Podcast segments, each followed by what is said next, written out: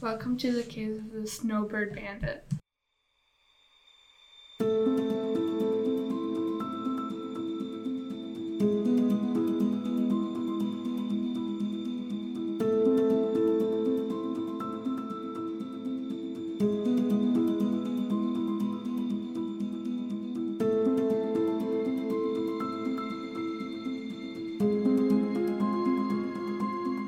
It was the night of Thanksgiving and Black Friday was booming. All the officers in town were on call, but not on shift.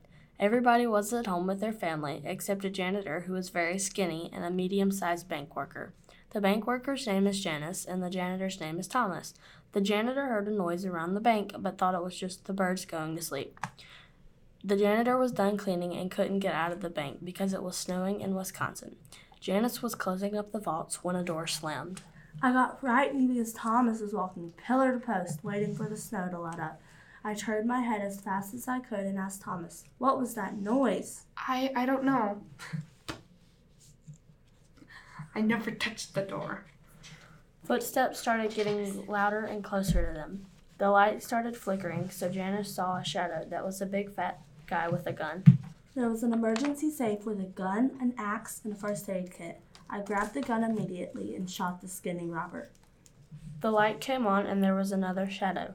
Janice freaked out and started saying, Don't kill me, don't kill me. You can have all the money you want, just don't kill me. Calm down. I am an officer. I am here to help you. I was at the ATM and heard, heard gunshots. My name is Samuel. Officer Samuel at that. Janice was so relieved that it was just an officer that she was just smiling ear to ear until she remembered she just killed someone. Um, why is there a body on the floor? Uh, well, I was locking up the vaults when he walked in with a gun in his hand. So you shot him?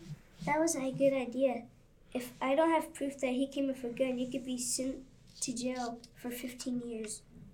Oh, um, yes, sir. Let's go play back the cameras. I have proof. Okay, let's go.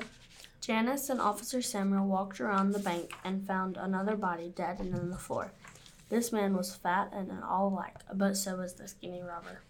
Okay, let me go get Thomas, the janitor. Thomas, Thomas, where are you? Janice kept calling and calling for him, and he never responded. Janice wondered if the robber hurt him or he left. We need to check the tape. It is getting late. Okay, but I am worried about Thomas. I don't know what happened to him. Well, I guess we could find out when we watch the tape. Okay, let's go watch. They watched the tapes for about 30 minutes and then they saw what actually happened. So I see you with a gun, and the skinny robber fell to the ground.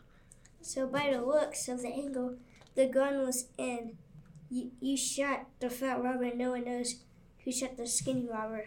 I did. Well, let's go see who the skinny robber actually is. Janice and Officer Samuel went to find out who the robber was, so they went and got some blood for a DNA test. Wait, that is Thomas. Why is Thomas dead?